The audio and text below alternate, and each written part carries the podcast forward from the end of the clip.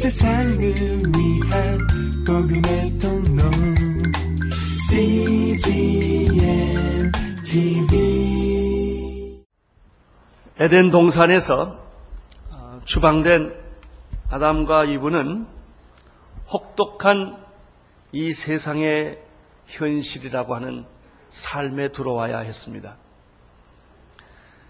여러분, 이 세상은 에덴 동산이 아닙니다. 공중 권세 잡은 사탄의 지배를 받는 것이고 죄로 인하여 땅이 저주를 받고 엉겅퀴와 가시를 내는 곳이 이 세상입니다. 세상은 살벌합니다. 외롭습니다. 아, 그리고 고독한 것이 이 세상입니다. 허무하게 죽어야 합니다. 원하지 않는 질병이 있습니다. 무서운 생존 경쟁의 현실 속에서 치고받아야만 살아가는 것이 이 세상입니다. 아담이, 아담과 이브가 에덴 동산에서 쫓겨나서 이 살벌한 세상으로 그는 들어와야만 했습니다. 이것은 마치 자유롭고 행복한 세상에서 잘 살다가 어떤 경우, 어떤 사람은 정치적인 이유로 어떤 사람은 진짜 죄를 지어서 형을 받고 교도소에 들어가게 되는 경우가 있습니다. 그 교도소라고 하는 것은 똑같은 이 세상이지만 장소가 공간이 제한을 받습니다. 제일 무서운 데가 독방입니다. 차라리 같이 살면 좋은데 혼자서 하루 종일 방에 있어야 합니다. 사면을 둘러봐도 벽일 뿐입니다. 문창을 향하여 보이는 하늘은 보이지만은 그곳에 갈 수가 없습니다. 먹는 것도 제한을 받습니다. 사람도 만날 수가 없습니다. 그렇습니다. 세상에 잘 살다가 어느 날 교도소에 들어간 사람처럼 에덴 동산에 잘 살던 아담과 이브가 하루아침에 이 세상으로 쫓겨나고 만 것입니다.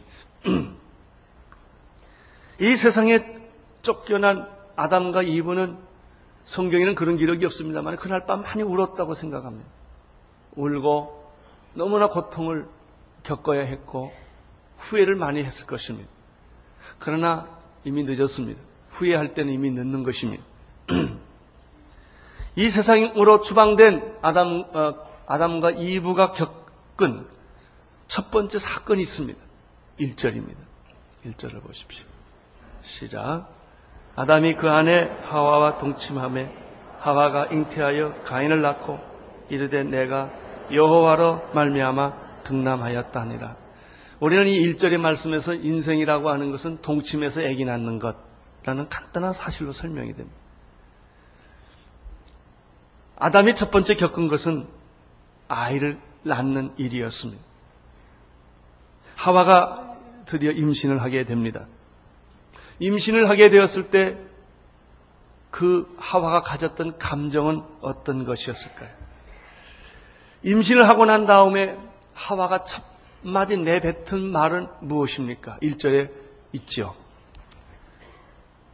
하와가 잉태하여 가인을 낳고 이르되 이렇게 말을 합니다. 내가 여호와로 말미암아 등남하였다라는 말을 합니다. 이 말에는 한 몇 가지 뉘앙스가 있습니다.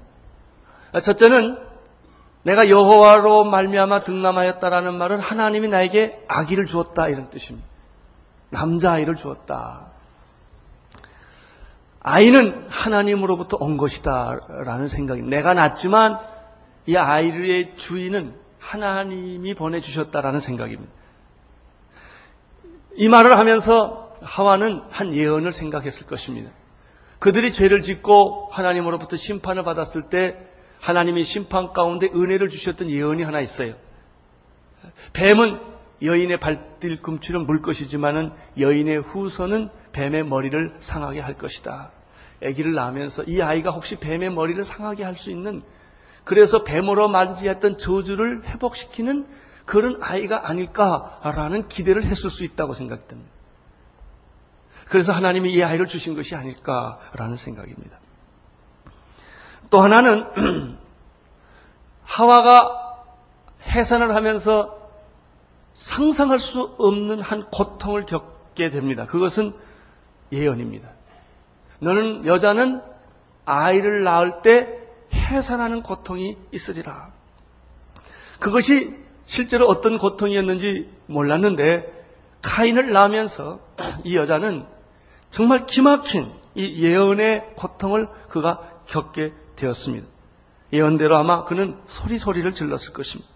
진땀을 흘리며 여자가 아기 낳는다는 일은 거의 죽는 일과 같은 일입니다. 아, 어떤 사람들은 막 남자를 막 욕하고 막 긁고 학는다고 그래요. 너무 힘이 드니까. 이 여자가 이걸 겪는 거예요. 여러분, 여자, 남자들은 아기를 안 낳아서 그런 걸 잘 모르겠습니다만은, 여자분들은 아기를 낳은 분들은 다 그런 경험이 있을 거예요. 아기 낳을 때 너무 고통스럽고 힘들면 기도하셨을 거예요. 하나님 도와주세요. 뭐 의사 선생님 붙잡고 도와달라든지 그런 뭐 하소연을 했을 것입니다. 그렇게 진땀을 흘리고 소리 소리를 지르고 나서 아기를 낳았을 때 그 여자분들의 마음에는 감사함이 있을 거예요. 그거예요. 하나님이 여호와가 아, 여호와로 말미암아 내가 이렇게 아기를 낳게 되었다라고 하는 그런 고백입니다. 죽지 않고 살게 해주셔서 감사합니다. 아마 아기를 낳을 때 그는 정말 뼈저리게 자기가 저질렀던 과거의 죄에 대해서 회개가 있었을 것입니다. 그리고 아기를 낳는 기쁨도 있었고 눈물을 흘리며 감사를 했을 거라는 상상을 우리가 할 수 있습니다. 이렇게 해서 세, 세상에 처음으로 칸이라는 한 남자가 태어납니다. 그 다음에 얼마 후에 이제 카인의 동생 아벨이 태어납니다. 2절을 보십시오. 2절. 그가 또 가인의 아우 아벨을 낳았는데 아벨은 양치는 자였고 가인은 농사하는 자였다. 이렇게 되어 있습니다. 두 번째 태어난 아들은 아벨입니다. 두 아들이 생겼던 것입니다. 여기서 우리는 이런 것을 직감할 수 있습니다. 아담과 이브는 자녀 교육이라는 고통을 드디어 알게 되었구나. 자녀를 키운다는 것은 축복이죠. 자녀를 갖는다는 것은 축복입니다. 그러나 동시에 자녀를 키우는 것은 고통입니다. 얼마나 큰 고통입니다. 진자리 마른 자리부터 시작해서 아이들이 열이 날 때 엄마는 밤을 꼬박꼬박 세워야 합니다. 아이들이 잘못했을 때, 학교에서 쫓겨났을 때, 성적이 나빴을 때, 깡패들하고 사귀었을 때, 학교에서 매맞고 왔을 때, 부모들은 얼마나 가슴 졸이면서 아이를 키워야 합니까? 결코 포기할 수 없는 것이 자녀입니다. 그럼에도 불구하고 자녀에 대한 고통, 자녀의 양육에 대한 고통은 죄의 대가였던 것입니다. 드디어 가인과 아벨을 갖게 되었는데 카인과 아벨은 직업을 가졌습니다. 우리는 여기서 첫 번째 창조 이래로 처음 직업이라는 것을 소개를 받게 됩니다. 남자는 직업을 갖게 되었다. 이것도 예언의 응답이에요. 그냥 잘 살게 되어 있었어요. 그러나 죄를 지은 이후로부터는 남자는 이마에 땀을 흘려야만 살게 되어 있습니다. 참 남자의 신세는 그렇게 처량하고 불쌍할 수가 없어요. 평생 가방 하나 들고 직장 왔다 갔다 해야 돼. 사업하는 사람은 늘 부도의 위기에서 가슴 저리고 사는 게 남자들입니다. 다 그렇게 멋있어 보이고 훌륭해 보이지만 그렇지 않습니다. 높은 자리에 올라간 사람은 언제 떨어질까봐 걱정하는 것이 그 자리입니다. 이게 남자의 운명이에요. 여기서 첫 번째 직업을 발견하게 되는데 사실 직업이라고 하는 것은 신성한 것입니다. 왜냐하면 하나님이 생육하고 번성하고 땅에 충만하라 그리고 땅을 정복하라 땅을 지배하라 관리하라 그래서 인간은 관리인입니다. 관리인이라는 것은 불행한 직업이 아니라 그건 참 축복된 직업인 거예요. 그러나 우리의, 우리의 직장은 축복이 아니고 부담이란 말이에요. 왜? 돈 벌어 먹고, 돈 벌어서 살아야 되니까. 그러니까 그것은 기쁨이 아니에요. 출근해야 되고, 퇴근해야 되고, 책임을 져야 되고, 남의 사기를 쳐야 되고, 거짓말을 해야 되고, 이런 모든 과정을 겪으면서 우리는 소위 직업이라는 걸 갖습니다. 여러분, 죄를 짓기 전에는 직업이라는 것은, 노동이라는 것은 신성하고 축복이고 기쁨이 넘치는 거예요. 그러나 죄를 짓고 난 이후로부터는 노동이나 축복이라는 것은 기쁨이 되지 않았고 노동자는 어떻게 해서든지 하나를 더 가지려고 그리고 사용자들은 어떻게 해서든지 노동자들에게 또 더 이용하려고 하는 것이 서로 그냥 아기다툼을 하는 것이 현실이란 말이죠. 여러분 그런 그러한 직장도 직업도 다 갖는 게 아니에요. 어떤 사람은 직업을 가진 사람이 있고 어떤 사람은 그 직업에서도 밀려난 사람이 있어요. 남자의 제일 깊은 고독은 퇴직하라는 것입니다. 은퇴하라는 거예요. 이제 나이가 당신 나이가 들었고 이제 그러니까 집에 가라는 거예요. 평생 다니던 직장도 일할 일터도 없었을 때 남자는 얼마나 외롭고 고독한지 모르는 집에 가야 하는 그런 모습, 일감이 없다고 하는 것. 그것이 직업이라는 직업이라는 것입니다. 여러분 얼마나 많은 사람들이 직장을 잃습니까? 우리는 직장에 대해서 이런 두 가지 현실을 발견합니다. 직장을 가져도 고민이고 없어도 고민이다. 그렇습니다. 그러나 예수님 안에 있는 분들은 직장이 있어도 축복이고 직장이 없어도 축복인 줄로 믿습니다. 괜찮아요. 여러분 예수 안에 있는 사람들은 건강해도 괜찮고 병들어도 괜찮아요. 예수 안에 있는 사람들은 죽어도 괜찮고 살아도 괜찮는 거예요. 그러나 예수 밖에 있고 이 죄 속에 있는 사람들은 다 가져도 불행이고 안 가져도 불행이 됩니다. 만약에 여러분들이 일하고 있는 직장이 그 직장을 통하여 하나님께 나아갈 수 있는 길이 되었다면 얼마나 큰 축복이 되겠습니까? 많은 사람들이 당신의 직장이 불행인 까닭은 하나님과 연결되지 않고 단순한 돈벌이요 노동이기 때문에 그 직장을 피해보고 싶은 것입니다. 그러나 당신의 전공이나 당신의 직업이 하나님께 영광을 올릴 수 있는 것이라면 그것처럼 고생한 보람이 고통을 겪는 보람이 그 있는 것입니다. 가인과 아벨은 가인은 목축업 어, 농, 장을 했습니다. 그 가, 저, 농사를 했습니다. 아벨은 동물을 기우는 목축업을 했습니다. 최초의 직업은 농사와 목축업이었습니다. 오랜 세월이 흘렀습니다. 오랜 세월이 흐른 다음에 카인과 아벨에게 이상한 현상이 하나 생겼습니다. 아주 독특한 현상입니다. 그것은 그가 하나님을 찾았다는 것입니다. 여러분 사람이 하나님을 찾을 나이가 된다는 것은 철이 들었다는 얘기입니다. 다 철없을 때는 자기 혼자 삽니다. 병들고 나이 들고 이제 인생의 한계에 부딪히면 그는 하나님을 찾습니다. 아카인과 아벨이 하나님을 만나는 만나고 싶은 그런 마음이 생겼다는 것입니다. 3절 4절입니다. 3절 4절 보십시오. 시작. 세월이 지난 후에 가인이 땅의 소산으로 제물을 삼아 여호와께 드렸고 아벨은 자기의 양의 첫 새끼와 그 그림으로 드렸더니 여호와께서 아벨과 그 제물을 영납하셨으나 이렇게 되어 있습니다. 세월이 지난 후에 여러분 하나님은 그렇게 쉽게 만나지지 않습니다. 교회 다닌 사람도 교회를 다니지 하나님 만나지 않는 사람 참 많습니다. 그냥 다니는 거예요. 그러나 자기가 정말 하나님이 필요한 나이가 있어요. 하나님이 갈급한 나이가 있어요. 종교적인 형식과 기독교적인 형식을 다 떠나서 정말 그분을 만나보고 싶은 그런 때가 있습니다. 여러분, 바로 그것이 제사라는 것으로 표현되는 것입니다. 제사를 드렸다는 얘기는 하나님을 만나보고 싶다는 얘기. 옛날에는 하나님을 그냥 만나면 됐습니다. 그러나 죄를 짓고 난 이후에는 하나님을 만날 수가 없어요. 자꾸 하나님에게 끈을 대보는 어떻게 해서든 하나님을 한번 좀 만나보고 싶은 마음이 생겼는데 그것이 그렇게 간단하게 생기는 것이 아니라 오랜 세월이 지난 후에야 카인과 아벨은 하나님 앞에 제사를 드리게 되었다는 것입니다. 결혼식 물론 그 중요하죠. 대학 들어가는 거 물론 중요하죠. 직장 그것도 물론 중요하죠. 직장에서 쫓겨나는 거 물론 그것도 중요한 사건이죠. 그러나 그것은 별 볼 일 없는 사건. 그것은 우리의 인생 7, 80년 사이에 여러 가지 있을 수 있는 사건 중에 하나예요. 그러나 하나님을 만나는 사건은 기가 막힌 사건. 이거 사실 결정적인 사건입니다. 가인과 아벨이 이제 제사를 드리게 되었습니다. 제사를 드린다는 것은 무엇입니까? 그것은 하나님과 어떤 관계를 갖고자 하는 것입니다. 동물은 제사가 없습니다. 그래서 동물입니다. 사람은 제사를 드립니다. 그래서 사람입니다. 하나님께 제사를 드리지 못하는 사람은 조상에게라도 제사를 드리는 것입니다. 조상에게 제사를 드리거나 또 어떤 사람들은 우상 앞에서도 제사를 드리는 것은 어떤 신적 존재와 자기와 연결하고 싶은 인간의 갈망, 인간의 이런 고독함을 표현하는 것입니다. 여러분 제사에는 무엇이 있습니까? 제물이 있습니다. 일종의 제물이란 뭐냐면은 하나님 앞에 가기 위한 뇌물 같은 겁니다. 이게 그냥 가기가 너무나 뻔뻔하고 미안하니까 뭔가 같은 뭔가 물건이라도 좀 갖다 주고 음식이라도 갖다 주고 뭐 이렇게 해서 하나님 앞에 자꾸 접근해 보려는 그런 모습들입니다. 왜 인간이 하나님 앞에 나가기가 그렇게 어렵고 하나님에 대해서 눈뜨기가 그렇게 어려운가? 죄 때문에.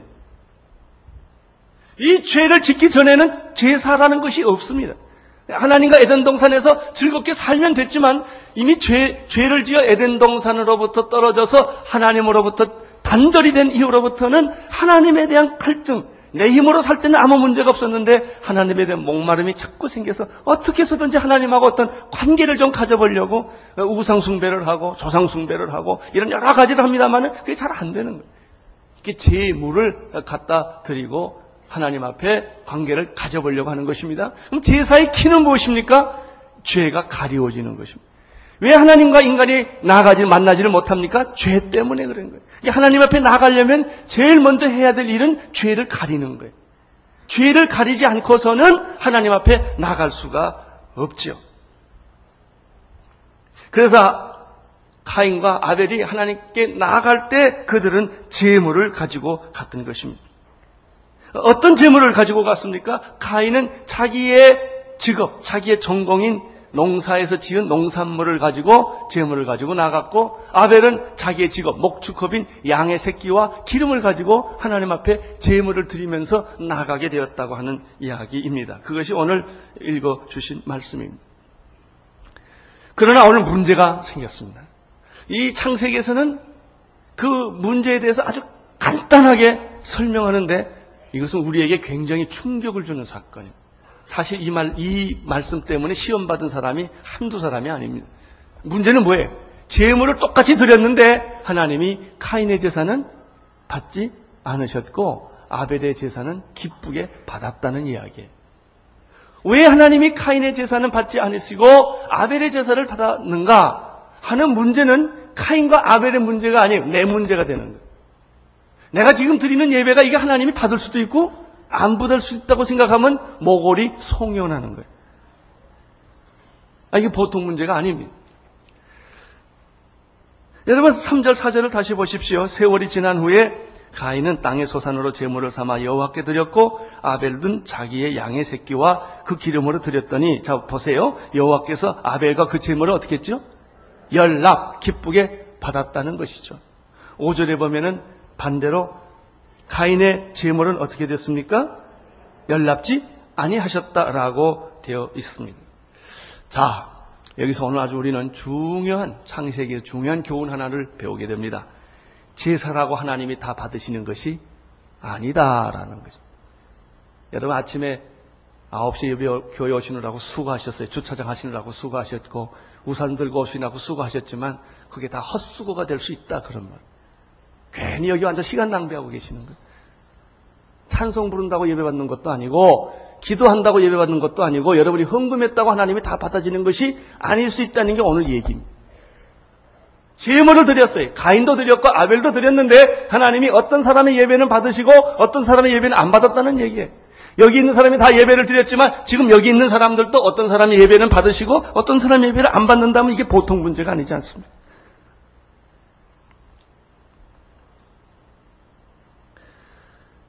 하나님의 마음에 합한 예배가 있고 하나님의 마음에 합하지 않는 예배가 있다는 거예요. 여기서 말하는 건 형식과 방법은 중요하지 않다는 것입니다. 뭐 성가대를 했다든지 뭐 찬양을 했다든지 설교를 이런 형식의 하나님의 예배의 본질이 있지 않다는 거예요. 우리는 여기서 또 한 가지 사실을 발견합니다. 하나님은 겉모양을 보시지 않고 당신의 마음의 중심을 보신다. 중심에서 드리는 예배는 하나님 받으실 것이지만은 쇼를 하는 예배는 하나님이 안 받으신다. 아무리 외모양은 다 갖춰졌어도 하나님 보시기에 합당하지 않는 예배는 노땡큐 한다 그 말이에요. 자, 우리는 이것을 조금 더 잘 이해하기 위하여 이사야 1장을 볼 필요가 있습니다. 이사야 1장을 다 보십시오. 이사야가 어디 있는지 모르는 사람 하나도 없죠. 967페이지입니다. 10절부터 17절까지 읽기만 해도 은혜가 됩니다. 이사야 1장 10절에서부터 17절까지 한 목소리로 쭉 읽어보시면 문제를 발견하게 될 것입니다. 10절 시작. 너희 소돔의 고만들아 여호와의 말씀을 들을지어다 너희 고모라의 백성아 우리 하나님의 법에 귀를 기울일지어다 여호와께서 말씀하시되 너희의 무수한 재물이 내게 무엇이 유익하뇨 나는 수양의 번제와 살찐 짐승의 기름에 배불렀고 나는 수송아지나 어린 양이나 수염소의 피를 기뻐하지 아니하노라. 너희가 내 앞에 보이려 오니 그것을 누가 너희에게 요구하였느뇨? 내 마당만 밟을 뿐이니라. 헛된 재물을 다시 가져오지 말라. 분양은 나의 가증이 여기는 바요. 월삭과 안식일과 대회로 모이는 것도 그러하니 성애와 아울러 악을 행하는 것을 내가 견디지 못하겠노라. 내 마음이 너희의 말삭과 정한 절기를 싫어하니 이것이 내게 무거운 짐이라. 내가 지기에 곤비하였느니라. 너희가 손을 펼 때도 내가 눈을 가리우고 너희가 많이 기도할지라도 내가 듣지 아니하리니 이는 너희 손에 피가 가득함이라. 너희는 스스로 씻으며 스스로 깨끗하여 내 목전에서 너희 악업을 버리며 악행을 그치고 선행을 배우며 공의를 구하며 학대받는 자를 도와주며 고아를 위하여 신원하며 가부를 위하여 변호하라 했느니라. 여러분의 예배가 왜 안 받아지느냐 이거예요. 한국의 교회가 그렇게 많은데 왜 세상이 안 변하냐 이거예요. 여러분 요즘 설교가 없으세요? 예배가 없어요? 교회가 없어요? 왜 안 변해요? 왜 세상이 안 변하고 내가 안 변해요? 그렇게 예배를 많이 드렸건만 내 믿음이 왜 안 자라요? 간단합니다. 다 가짜들이니까. 목사도 가짜고, 교회도 가짜니까. 예배도 가짜니까. 하나님 보시기에 이 재물이 다 내게 무슨 소용이 있느냐, 이거예요. 당신 부리는 찬양이 무슨 의미가 있냐? 당신이 기도하는 게 무슨 의미가 있느냐? 하나님이 피곤하다 그러세요. 성애와 아울러 부흥회하고 집회하면서 악을 행하는 것이 내가 견디지 못하겠노라 이런 얘기. 나 그런 예배 안 받는다. 그래요. 하나님 못 속여요. 당신을 속일 수 있고 당신 옆에 있는 사람을 속일 수 있을지 몰라도 당신은 목사를 속일 수 있을지 몰라도 하나님은 속지 않으신다 그런 얘기예요. 오늘 이 말씀의 키는 무엇입니까? 죄를 씻지 않고 드리는 예배는 안 받겠다 그 말입니다. 죄가 죄를 가진 채 여러분 그런 그런 예배 하나님을 이용하는 예배는 안 받겠다 그 얘기. 너희가 집을 아무리 잘 짓고 2부, 3부, 4부, 5부, 6부 다 드려도 no thank you 하겠다. 너, 너 혼자 잘해봐라 이거예요. 이런 비슷한 얘기가 마태복음 5장에 또 있어요.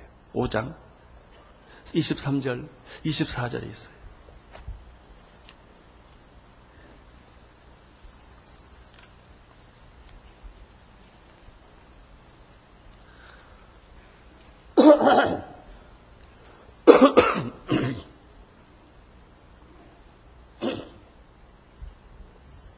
(23절) 읽어주십시오. 그러므로 예물을 재단에 드리다가 거기서 내 형제에게 원망 들을 만한 일이 있는 줄 생각나거든 예물을 재단 앞에 두고 먼저 가서 형제와 화목하고 그 후에 와서 예물을 드리라 이렇게 되어 있습니다. 지금 예배 드리는 것 자체를 하나님이 중요하게 보는 것보다도 예물을 드리다가 당신이 형제에게 원망 드릴 만한 일이 생각나거든. 그거 먼저 와서 해결하라 이게. 서로 용서하고 서로 사랑하고 그리고 와서 드리는 예배를 내가 기뻐 받지만 분노를 가진 채 서로 미워하고 용서하지 못한 채 갈등을 가진 채 드리는 예배 하나님 안 받겠다는 것이죠. 그렇습니다. 이런 분들이 있어요. 마귀는 꼭 주일날 아침에 부부싸움 시키는 거 아세요? 어저께까지 괜찮다가 그리고 교회 와서 부인을 여기 앉고 남자는 저기 앉아요. 그런 예배 안 받는다 그 얘기예요. 여러분 예배 드리고 은혜 받고 할렐루야 가서 또 죄 짓는 예배 안 받는다 이거예요. 내가 사람이 없는 줄 아느냐 이거예요. 네가 아브라함의 자손이냐 내가 돌멩이 가지고도 아브라함 자손 만들겠다. 하나님이 돈이 없어서 여러분 흥금하세요? 하나님 동냥, 동냥해 주지 마세요. 하나님 숫자가 없어서 여러분을 필요로 하는 줄 아세요? No. 아니에요. 이것이 타락이에요. 교회 타락이 뭐냐? 바로 이거 타락이에요. 수를 내세우고 헌금 내세우고 수, 교회 파워 형성하고 이거 다 타락이에요. 아무 능력이 없다는 거예요. 여러분, 그러면 왜 가인의 제사는 하나님이 받지 않으시고, 뭐, 그 본문을 보면 구분하기가 어려워요. 왜 아벨의 제사는 받지 않았냐? 그 결론만 있어요. 우리는 성경을 쭉 찾아보다가 히브리서 11장 4절에 가보면 좋은 힌트 하나를 발견하게 됩니다. 전부 히브리서 11장 4절을 보십시오.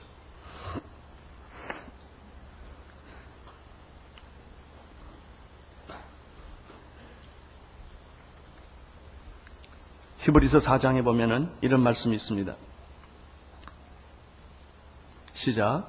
믿음으로 아벨은 가인보다 더 나은 제사를 하나님께 드림으로 의로운 자라 칭하시는 증거를 얻었으니 하나님이 그 예물에 대하여 증거하심이라 저가 적었으나 그 믿음으로써 오히려 말하느니라. 여기 세 가지 이유가 있어요.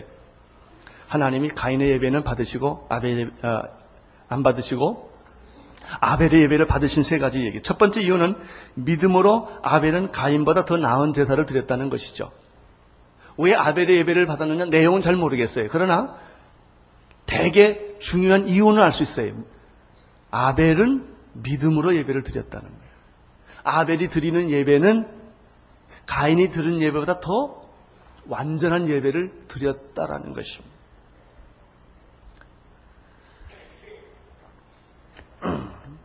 그렇습니다. 믿음이 아니고서는 하나님을 기쁘시게 할 방법이 없습니다. 물질로는 하나님 밥, 밥 기쁘게 안 됩니다. 여러분의 전통과 형식 가지고는 하나님을 기쁘게 해드리지 못합니다. 그 밑에 11장 6절을 보시면 믿음이 없이는 기쁘시게 못하나니 하나님께 나아가는 자는 반드시 그가 계신 것과 또한 그가 자기에게 상 주시는 이심을 믿어야 할지니라. 여러분 형식적으로 얼마든지 제사 드릴 수 있어요. 여자들이 시집가 가지고 평생 조상제사 사느라고 얼마나 고생이 많아. 많은 사람들이 제, 제사에는 관심이 없고 제밥에 관심이 있다고 그러잖아요. 타건이 어떤 안 할 수 없는 형식이니까 하지만 마음이 없는 거예요. 마음의 눈물도 감격도 기쁨도 정성도 정말 없이 그냥 하는 거예요. 여러분 하나님이 계신 것과 그래요. 오늘 여기 하나님이 계신다는 사실 믿으십니까? 여러분 옆에 예수님이 앉아 있다는 사실을 믿으세요? 그렇게 생각하는 사람은 예배의 태도가 달라집니다. 왜 우리가 예배가 방자하냐 이게? 왜 이렇게 건방지냐 이게? 하나님이 계시다고 생각 안 하기 때문에. 당신 앞에 하나님이 계시다는 생각을 심각하게 하지를 못하니까 맨날 보니까 사람밖에 없거든. 그것도 내가 잘하는 사람만 가득 찼으니까. 예배가 예배가 안 되는 것이죠. 여러분 여기는 하나님이 계신 거예요. 성령님이 계신 것이에요. 우리 주 예수 그리스도의 십자가와 부활이 있는 것이에요. 그 사실을 놓고 나가는 자들에게는 그 예배는 축복이 되는 것이죠. 그러나 예배가 습관이고 주일날 교회 안 가면 교통사고 날 것 같으니까 오신 분들이나 교회 안 나면 재수가 없을 것 같으니까 그냥 딱 갔으니까 안 가면 이상하니까 오는 거. 그게 무슨 예배가 되냐 이거 시간 낭비지.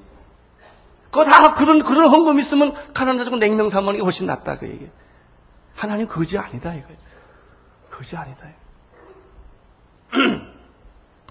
하나님이 계신 것과 하나님이 자기를 찾는 자에게 상 주시는 것을 믿어야 할지니라. 믿음으로 드리는 예배를 하나님이 기뻐하세요. 마음으로 드리는 예배를 기뻐하세요. 성령으로 드리는 예배를 기뻐하세요. 진심으로 드리는 예배를 기뻐하세요. 하나님 앞에 서 있는 하나님의 존재 앞에 서 있는 전전 앞에 서 있는 이 예배. 이런 예배를 아벨은 드렸다는 것이죠. 근데 카인은 형식은 다 있었으나 뭔지는 모르겠어요. 하나님 보시기에 이 문제가 있었다는 것을 우리는 이 사절에서 발견합니다. 또 하나 있어요. 그것은 미안합니다.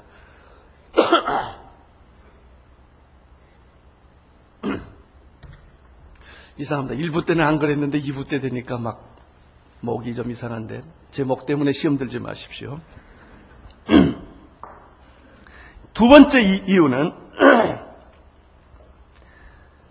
믿음은 아벨 믿음으로 아벨은 가인보다 더 나은 제사를 하나님께 드림으로써 의로운 자라 이거 중요한 말이에요. 의로운 자라 하시는 증거를 얻었다 이거죠. 예배는 뭐냐? 당신의 죄가 용서받았다는 증거가 있어요. 제사의 키는 죄가 덮여지는 거예요. 죄가 감추어지는 것입니다. 이 아벨인 어떤 형태의 제사를 드렸는지 모르겠지만은 아벨이 드리는 제사는 의롭다함을 받았다는 것입니다. 당신의 죄가 있지만 당신의 죄가 감추어지는 그런 제사를 드렸다는 것이고 아벨의 제사는 종교적인 제사를 형식적인 제사를 자기의 죄가 감추어지지 않는 제사를 드렸다는 것을 여기서 우리가 알 수가 있죠. 여러분 점이나 굿하고 기독교 신앙하고 뭐가 다른 줄 아세요? 점치는 사람들 보십시오. 굿하는 사람들 보세요. 왕년에 점도 해보고 굿해보신 분들이 있었을 거예요 아마. 그분들은요 그 영혼에 대한 관심 없어요. 귀신의 소리를 듣고 미래 운명을 영, 그 예감해주는 말을 하죠. 친들려가지고. 그러나 여러분 점쟁이나 굿하는 사람이 그 사람 영혼에 관심 갖는 거 봤어요? 아니에요. 그들이 원하는 건 뭔지 아세요? 돈이에요, 돈. 굿한판 벌리고 돈 내놔라 이거예요. 점치고 돈 내놔라 이거예요. 그것 때문에 하는 거지 그 영혼이 불쌍해서 점쳐주는 사람 봤어요? 없어요. 마귀는 당신의 영혼을 사냥질하는 거예요. 교회가 왜 타락해요? 돈을 생각하기 때문에 그래요. 한 영혼을 생각해야 돼요. 영혼을 불쌍히 여기는 마음이 있어야 된다고요. 죽어가는 영혼, 지옥 가는 영혼, 절망하는 영혼, 억압된 그 영혼을 불쌍히 여겨주시고, 내가, 내가 어떤 대가를 치르고서라도 그 영혼을 살리고자 하는 이 사랑에, 이, 이, 이것이 전도예요. 여러분, 진짜 제사는 어떤 제사인가? 내 허물과 내 죄와 내 모든 것이 다 덮어져서 하나님 앞에 의롭다 인정받을 수 있는 제사. 예, 이것이 바로 사절에 나오는 거예요. 하나, 하나님의, 예, 하나님께 드림으로 의로운 자라 하시는 증거를 얻었다 이렇게 되어 있습니다. 세 번째입니다. 아벨이 드리는 제사는 어떤 제사일까? 아주 중요한 것인데 그 다음 말이에요. 하나님이 그 예물에 대하여 증거하셨다 이렇게 되어 있습니다. 그러니까 아벨이 드린 예물과 가인이 드린 예물이 문제가 있다는 거예요. 하나님은 그 예물이 문제가 된다고 그랬습니다. 예물로 증거하였다고 말했기 때문에 그렇습니다. 그 제물이 제물이 무엇입니까? 제사의 번제는 죄를 감추어 주는 것인데 곡식으로 드리는 제물로는 죄가 가려지지 않는다는 것이죠. 이것은 마치 무화과 나무 잎으로 아담과 이브가 자기의 수치를 가리려고 했는데 그걸로 갖춰지지 않았기 때문에 하나님께서 무화과 나무 잎을 벗겨버리고 하나님이 동물을 죽여서 가죽옷을 만들어 가지고 가죽옷을 지어 입히셨다라고 되어 있습니다. 여기서 곡식으로는 제물이 안 된다는 것입니다. 죄가 덮어지지 않는다는 것입니다. 양의 피로, 양의 죽임으로, 양의 어린 양과 그 기름으로 아벨은 제사를 드렸는데 그 어린 양으로 드리는 제사, 그 피로 드리는 제사, 그 기름으로 드리는 제사는 인간의 죄를 덮어주는 역할을 한다는 것이죠. 그런데 지금 이 창세기 상황에서는 이 본문이 막연합니다. 마치 이것은 뭐었냐면이 만원경이나 사진기가 이렇게 초점이 안 맞아지는 것 같아요. 어렴풋해요. 그런데 그것이 어느 날 초점이 딱 맞춰졌는데 그것이 갈보리 언덕에서 예수 그리스도께서 인류의 모든 죄를 위하여 십자가에 못 박혀 죽음으로 말미암아 그 예수님의 보혈 피가 모든 인류의 죄를 깨끗하게 씻어 주어서 의롭다 함을 얻어 하나님의 자녀가 되는 예배까지 가게 되는 것이죠. 할렐루야. 이거예요. 그래서 가인이 드리는 죄를 씻을 수 없는 제사는 받지 않으시고 아벨의 제물로 인하여 증거를 주셨다라고 성경은 증언하고 있습니다.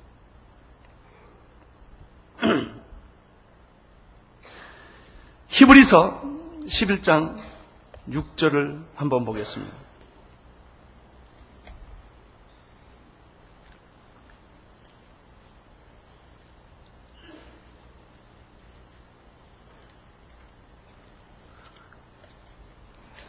히브리서 11장이 아니면 미안합니다. 9장, 9장입니다.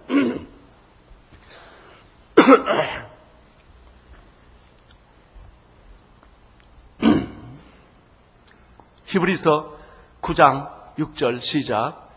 이 모든 것을 이같이 예비하였으니 제사장들이 항상 첫 장막에 들어가는 섬기는 예를 행하고 오직 둘째 장막은 대제사장이 홀로 1년에 1차씩 들어가되 피 없이는 아니하나니 이 피는 자기와 백성의 허물을 위하여 드리는 것이라 성령이 이로써 보이신 것은 첫 장막이 서 있는 동안에 성소에 들어가는 길이 아직 나타나지 아니한 것이라 이 장막은 현재까지 비우니 이에 의지하여 드리는 예물과 제사가 섬기는 자로 그 양심상으로 온전케 할 수 없나니 이런 것은 먹고 마시는 것과 여러 가지 씻는 것과 함께 옥체 육체의 예법에만 개혁할 때까지 맡겨둔 것이라 아직 완전하지 않다는 얘기입니다. 11절 그리스도께서 장래 좋은 일에 대하여 대제사장으로서 손으로 짓지 아니한 곧이 장조에 속하지 아니한 더 크고 온전한 장막으로 말미암아 염소와 송아지의 피로 아니하고 오직 자기의 피로 영원한 속죄를 이루사 단번에 성소에 들어가셨느니라. 염소와 황소의 피와 및 암송아지의 죄로 부정한 자에게 뿌려 그 육체를 정결케 하여 거룩하게 하거든 하물며 영원하신 성령으로 말미암아 흠없는 자기를 하나님께 드린 그리스도의 피가 어찌 너희 양심으로 죽은 행실에서 깨끗하게 하고 살아계신 하나님을 섬기지 못하게 하겠느냐? 여러분 지금 아벨은 어린 양의 제사를 드림으로 하나님이 그 제사를 받았어요. 그 후로 구약에서는 염소와 송아지의 피로서 대제사장이 1년에 한 번씩 그 피를 받아가지고 성소에 지성소에 들어가서 피를 뿌림으로 말미암아 하나님이 그 예배를 1년에 한 번씩 받아주셨어요.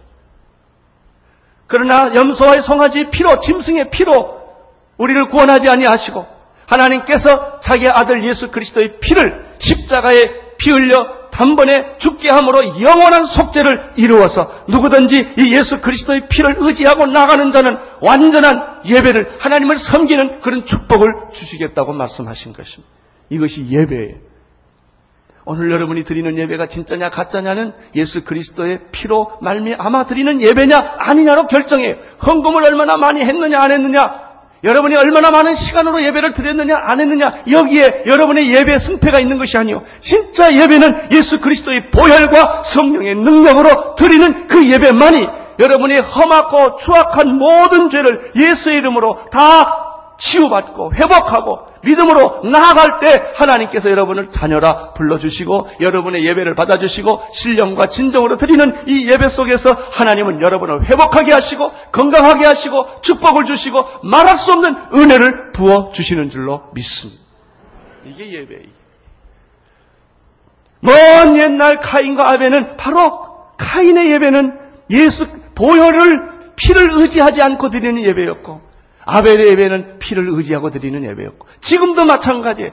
오늘 주일날 아침에 수많은 교회들이 예배를 드리고 있지만은 이 강대성에서 예수 그리스도의 보혈을 의지하지 않고 드리는 예배가 얼마나 많냐. 그것을 생각하지 않고 피가 없이 드리는 제사, 피가 없이 예수 그리스도의 보혈을 의지하고 믿지 않고 드리는 멋진 예배, 아주 매력적인 예배, 인간적인 예배가 얼마나 많냐. 그런 예배는 10년, 20년 들려도 하나도 하나님이 받지 않는다. 영적으로 여러분에게 유익한 것이 하나도 없고 믿음이 자라지 않는다. 그 얘기입니다. 나는 오늘 여러분들이 하나님이 기뻐하시는 신령과 진정으로 드리는 예배를 드릴 수 있게 되기를 축원합니다. 그런데 이 예배를 생각 가인과 아벨을 생각해 보면 여기까지는 이해가 되겠는데 가인이 참 억울한 것 같아요. 그 사람이 직업이 농사꾼인데 농사꾼이 농사물로 재물을 드렸는데 그걸 왜 하나님이 안 받냐 이거예요. 에, 아, 벨은 목축업이니까 양이 있었을 거 아닙니까? 그래서 양으로 드렸으니까 받았단 말이죠. 여러분 너무 섭섭하게 생각할 거 시험 들 거 없어요. 어떻게 해야 돼요? 아, 카이는 아벨은 동생한테 찾아가서 양 한 마리 달라 그래야 되죠. 그리고 양으로 제사를 드렸어야죠. 신앙생활에 여러분이 참 위기에 부딪히는 건 늘 자존심 때문에 문제예요. 여러분 하나님께서 에서를 택하지 않고 야곱을 택하시고 하나님 이런 말이 있어요. 에서를 미워하고 야곱을 사랑하였다는 말이 있어요. 그 말에 시험 들지 마세요. 여러분, 양을 들여서 예배를 드려야 된다면 에서가 자기의 공물을 주장해서는 안 돼요. 그 겸손하게 동생한테 나 양 한 마리 달라. 그래가지고 양으로 제사를 드리면 아무 문제가 없는. 사람들의 문제는 자기 방법과 자기 식과 자기 자존심으로 하나님 앞에 자꾸 나가려고 하니까 이게 걸리는 것입니다. 나는 여러분들이 여러분의 자존심과 여러분의 위치와 여러분의 지위로 예배드리지 않게 되기를 바랍니다. 겸손하게 죄인의 모습으로 내 죄를 용서해 주십시오. 내 죄를 덮어 주십시오. 십자가를 의지하고 나가면 하나님이 여러분을 축복해 주시는 줄로 믿습니다. 여러분 2대, 3대, 4대 예수 믿는 집안에 태어났다는 거 가지고 자랑하지 말고 나가지 마십시오. 여러분 교회 10년, 20년 다닌 거 가지고 나가봐야 아무 소용이 없어요. 그것은 마치 공물로 드리는 거하고 똑같은 거예요. 여러분이 정말 하나님 앞에 나갈 때는 그런 행위나 율법으로 가지고 나가지 말고 어린 양 예수 그리스도의 피를 믿음으로 의지하고 단순하게 나가는 거예요. 그래서 하나님은 9시에 온 사람이나 오후 3시에 온 사람이나 오후 5시에 온 사람이나 다 똑같이 취급한다는 사실은 놀라운 진리예요. 하나님 앞에 우리가 주장할 공로는 없는 거예요. 이 공로를 주장하다가 혼난 사람이 누굽니까? 이스라엘 백성들 안에. 우리는 약속도 받았고 조상도 있고 율법도 있고 우리들은 뭐 할례도 있고 다 있다면 하나님을 독점한 사람이 제일 위험한 사람. 하나님 독점하지 마세요. 하나 예수는 내가 혼자 다 믿는 것처럼 그리지 말라고. 이건 예배가 아니에요. 모든 민족이, 모든 백성이, 모든 나라가, 모든 방언이 다 예수 믿어야 합니다. 다 축복받아야 합니다. 이것이 선교의 마음. 이거 신령과 진정으로 드리는 예배라고요. 여러분 예배를 잘 드리면 이 주일날 예배가 얼마나 중요한 줄 아세요? 교회도 이렇습니다. 주일날 드리는 이 한 시간의 예배가 잘 되면 일주일 생활이 교회가 다 풍성해. 그러니까 예배가 이 엉망이면요, 뭐 제자 훈련, 뭐 선교, 뭐 다 해도 안 되는 것입니다. 교회는 핵심은 예배에 있어요. 하나님께 어떻게 예배를 드리느냐. 신령과 진정으로 어떻게 예배를 드리느냐 말이에요. 이 비 오는 날 주차 안내하는 사람은 진짜 예배 드리고 있는 사람들이에요. 그 사람 몸으로 예배를 드리고 있는 사람. 화장실 청소하는 사람들, 이거 다 예배 드리고 있는 사람들이. 정말 십자가 앞에 나가는 산 제사를 드리고 있는 사람들이죠. 이게 예배. 예배는 감상하는 거 아니에요. 예배는 설교 얼마나 잘하나 보는 것도 아니고 성가대 얼마나 잘하나 보는 것도 아니고 기분 좋으면 내가 은혜 잘 받았고 좀 예배가 나쁘면 에이 오늘 예배가 그랬다. 이게 예배가 아닙니다. 그런 예배는 백날 드려봐야 여러분에게 영적 유혹이 하나도 없어요. 어린 양 예수 그리스도의 피를 가지고 내 죄를 씻겨주시는 그 하나님의 은혜에 감격하면서 나가는 것이 이 예배입니다. 예배. 이 예배를 드릴 때는 속에서 말할 수 없는 하늘의 기쁨이 쏟아지기 시작하며 사람이 겸손해지기 시작하며 능력이 나타나기 시작하며 사랑이 나타나기 시작하며 생명이 나타나기 시작하며 하나님의 빛이 내 몸에서 나오기 시작을 하는 것입니다. 이 살아있는 예배, 살아있는 신앙. 이 사람은 어디까지 간 무슨 일을 당해도 상처받지 않고 어떤 위기에 부딪혀도 좌절하지 않고 왜 그는 예배하는 자이기 때문에 할렐루야. 자, 이제 조금만 더 보고 마치겠습니다. 창세기로 돌아오십시오.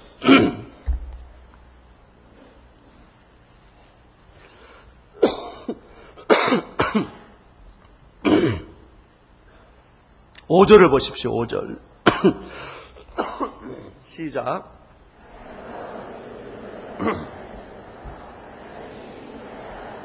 자 보세요. 가인이 그 재물이 받아지지 않은 것을 누가 알았어요? 가인이 알았어요. 어떻게 알았을까요? 참 예배를 드리지 않는 사람은 자기 마음이 비참해요. 우선 무슨 예배 드리는 게 아주 불편하고 비참하고 불평이 많고 그냥 속상해. 그 무슨 뜻일까요? 당신 예배를 하나님이 안 받았다는 증거예요. 당신 마음이 기쁘고 즐겁고 그냥 누가 그냥 뺨때기를 때려도 괜찮고 그냥 이렇게 예배 드린데 내 지갑 훔쳐가지고 크레딧 카드 다 가져가도 할렐루야 이런 사람은 그, 그 사람 예배를 하나님 받은 거예요. 받았으니까 무슨 일을 만나든지 만사형통하리라. 다 좋은 거야 그냥. 왜? 당신 예배가 받아졌기 때문에. 당신 예배가 받아지지 않는 사람은 무슨 일이든지 다 불편해. 다 신경질 나고. 그것이 당신 예배가 받아지지 않았다는 증거예요. 가인은 자기 예배가 받아지지 않았음을 알았어요. 여기서 아주 우리가 중요한, 아주 중요한 사실 하나를 발견하게 됩니다. 그게 거절감이라는 것입니다. 오늘 상담학이나 심리학에서 제일 중요하게 생각하는 말입니다. 리젝션이에요. 사람의 마음에는 이 거절감의 상처가 있어요. 어떤 부모가 낙태하려고 그랬어요. 근데 할 수 없이 낳았어요. 그래서 그, 아, 그 사실을 아이가 커서 알았어요. 우리 부모는 나를 지우려고 그랬지. 태어나면서부터 거절감이 있는 거예요. 상처예요. 부모가 나를 거절하지. 남편이 나를 거절하지. 아내가 나를 거절하지. 이 거절을 많이 당한 사람은 오랫동안 거절감을 쌓아요. 그 남편하고 살면서도 저 남자가 나를 거부하는 게 아닐까. 그러니까 눈치만 봐요. 거절 안 당하려고. 이 음식 갖다 줘보고, 저 음식 갖다 줘보고, 이 옷 갖다 줘보고. 다, 그, 나 쫓겨나면 안 되니까. 그게, 그게 인간의 마음 깊이 뿌리에 있어요. 아내는 남편한테 또 배신당할까봐 걱정이 되는 거예요. 거절감이. 자식은 부모가 왜 느닷없이 욕을 하고 때리니까 언제 또 맞을지 모르니까 부모한테. 그러니까 항상 부모 보면 주눅 들여가지고 이렇게 조심하고. 이게 거절감의 상처. 이 거절감의 상처가 어디서부터 왔는가? 카인이 최초로 하나님으로부터 받은 상처. 왜 거절감의 상처가 있는가? 예배를 잘못 드렸기 때문에. 여러분 거절감의 상처가 있으신 분들 이 사람은 대학을 떨어져도 거절감. 직장에서 쫓겨나도 거절감. 자꾸 자기를 누구든 자꾸 거부하거든. 난 널 원하지 않는다 이게. 난 널 환영하지 않는다. 그냥 미운 오리 새끼예요. 사람은 미운 오리 새끼의 자화상이 있어요. 끊임없이 사람들은 나를 환영하지 않았나 보다. 그러니까 뭐 할까요? 방어전을 치는 거죠. 미리 거절당하기 전에 내가 선수 치는 거예요 다 막아버려 자기 거절 못하게 그러니까 항상 불안한 거예요 나는 오늘 여러분들이 거절감에서 자유함 받게 되기를 축원합니다. 이게요 우리의 인생을 너무나 비참하게 만들고 피곤하게 만드는 거예요. 어디서부터 왔는가? 예배를 잘못 드렸기 때문에. 예배를 잘 드리면 거절감의 상처에서부터 해방을 받는 줄로 믿습니다. 거절감이 오면 어떻게 되는가? 그 다음 단어. 자 보세요. 5절 다시 보세요. 연락, 연락하지 않았다는 말은 거절됐다는 거 아닙니까? 거절당하니까 카인이 뭐가 생겨요? 앵거, 분노가 생겨요. 사람은 이상해. 이걸 우리나라 말로 쉽게 말하면 화병 걸렸다 그 말이에요. 그냥 괜히 화가 나. 어떤 사람은 밥 먹을 때도 화가 났어 그냥. 괜히 화, 얼굴 보면 심술이 그냥 두둑 두둑 붙고 그냥 화가 잔뜩 나 있어. 말을 못 붙이는 거예요. 왜? 화가 나 있으니까. 건들기만 하면 터지니까. 화 안 날 때 막 화를 내니까. 그 왜냐하면 이 사람 몸속에 화가 들어가 있어서 그래요. 왜 화가 와 있는가? 거절감 때문에. 나는 오늘 여러분들이 예수의 이름으로 모든 분노가 사라지기를 축원합니다. 예수님의 피로 그 분노가 치유되기를 원합니다. 여러분 마음속에 거절감에 대한 깊은 상처. 사람들은 나를 거부한다. 그러니까 항상 잘해주고도 초조한 거예요. 어떤 이래야 돼요. 잘못하고도 에이 내가 잘못해도 저 사람은 날 그냥 용서해 줄 거야. 이런 믿음이 있으면 자유예요. 자유. 부모라는 게 그게 좋잖아요. 세상 가서 그렇게 부모한테 싫은 소리 해도 부모는 또 어떻게 또 받아주잖아. 하나님은 그렇게 받아주신 줄로 믿습니다. 예배를 잘못 드리면 거절감이 오고요. 거절감이 깊어지면 분노가 생겨요. 화가 나요. 분노가 생기면 얼굴에 뭐가 해? 5절에 보니까 뭐라 그래? 뭐가 변해요? 안색이 변하면 어찌 미뇨 그래서. 그러니까 불란서 향수를 아무리 뿌리고 화장을 아무리 해도 안색은 바꿀 수가 없는 거예요. 제일 좋은 화장법은 예배입니다. 예배 잘 드리면 얼굴이 벌거족족해져가지고. 아, 예배만 잘 드리면 그 얼굴이 그냥 그렇게 그냥 한바꽃같이. 왜? 이 영적 원리예요, 영적. 얼굴이 아주 새카맣게 죽어버리죠. 죽은 얼굴이 돼요. 표정이 없는 얼굴. 그래서 울지도, 모르, 울지도 모르고 웃을 줄도 모르고 느낄 줄도 모르는 석고성처럼 돼버린 얼굴들. 얼마나 무서운 얼굴을 카인이 했는지 몰라요. 6절을 보십시오. 6절. 여호와께서 가인에게 이르시되 내가 분하여 함은 어찌미며 안색이 변함은 어찌미냐. 7절. 내가 선을 행했다면 무슨 들 재물을 잘 드렸다면 제사를 바르게 했다면 어찌 낯을 들지 못하겠느냐 선을 행치 아니하면 죄가 문에 엎드리오니라 죄의 소원은 내게 있으니 나는 죄를 다스리게 될 것이다. 여인의 후손에서 뱀의 머리를 상하게 할 것이오 라는 너무나 다른 그 기대감과는 너무나 다른 카인의 후예들이 나오기 시작을 했습니다. 이 세상은 카인의 후예들로 가득 차 있습니다. 예수 그리스도가 필요합니다. 아벨의 피해 제사가 필요합니다. 예수 그리스도의 피해 제사가 필요합니다. 나는 오늘 여러분들이 예수 그리스도의 피에 의지하여 하나님께 예배하러 나오십시오. 그때 하나님과의 상처가 다 치유될 것이며 마음에 알 수 없는 분노도 사라지게 될 것이며 안색이 변하는 것은 희색으로 변할 줄로 믿습니다. 기도하겠습니다. 하나님 아버지 사랑하는 종들을 축복해 주시고 기름 부어 주시고 성령의 기름을 부어 주시옵소서. 예수님의 이름으로 기도드립니다. 온 세상을 위한 복음의 통로 CGM TV